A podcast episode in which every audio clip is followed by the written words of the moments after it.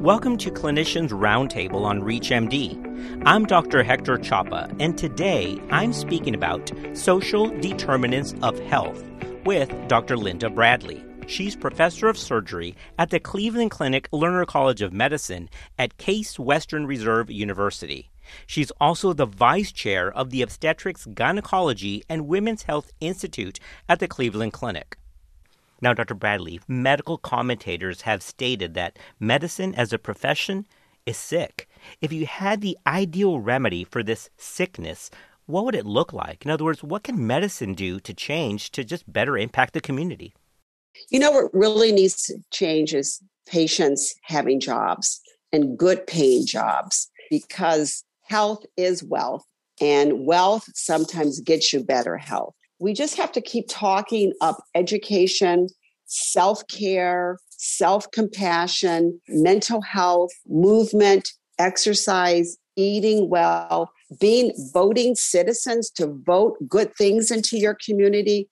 I mean, it takes a village to raise all of us. And I can't point to just one thing, but there's so many social determinants that keep Americans and actually the world from progressing. And when everybody has opportunities, I think the domains from which we can live in and grow in and play in also become better. It's hard to pick them apart. It's like one continuous circle. And it's like my grandmother's quilt. You start putting all these great things together family, community, religion, if that's a part of you, spirituality, what you eat, thinking, all those kinds of things mindfulness good sleep less stress good good teachers you know it all sort of weaves together and you come up with this beautiful quilt a beautiful community. Also being there to help people who may have problems with mental illness substance abuse all those kinds of things. You know you and i when we operate and we cut the dermis and go through the skin, we are all the same under that one eighth of an inch or few millimeters of our dermis. We bleed, we bleed the same, we smile the same, we cry the same, we scream the same. Our angst is still there. And I think if we realize that we are more alike than we are different, things could be a lot better. And that's just kind of how I look at things.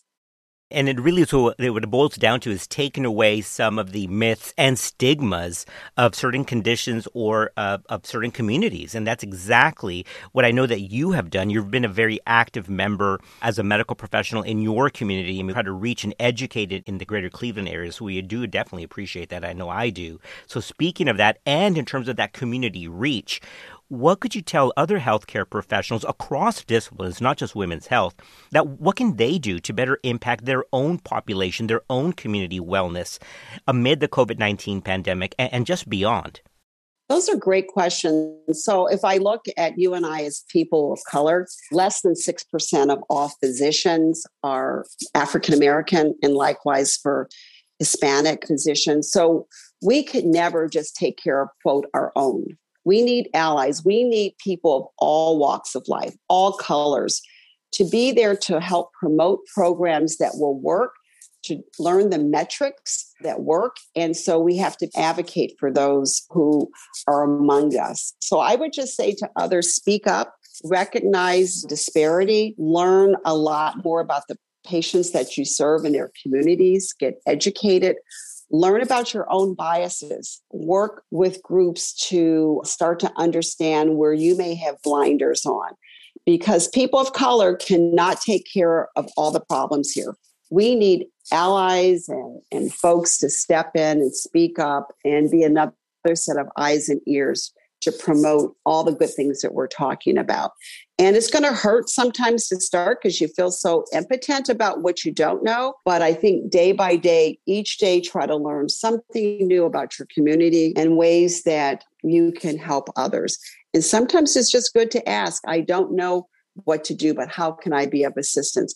Volunteer for being a part of diversity and inclusion programs, learn more, read more and forgive some of the things that may have happened. It's not that anybody today caused a problem today, but recognize America's past and its blemishes that we have to, to me, recognize. And then our idea is not to repeat some of these things again. And I think education's powerful.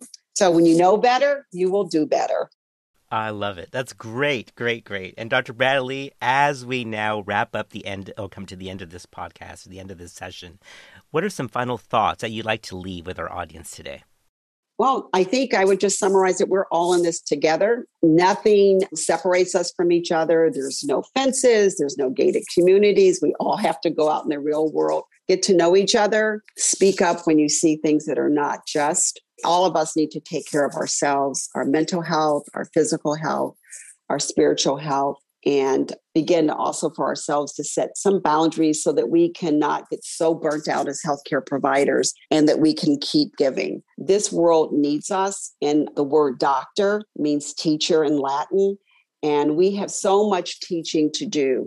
And it goes beyond our patients, but sometimes it makes us think about being a lobbyist to speak to our leaders in our communities, whether it's mayor, congress people, governors, presidents sometimes have a voice, and it's important not to stay silent on things that matter. So just don't be silent, be active, be a participant, be a leader. And those are the things that I would say.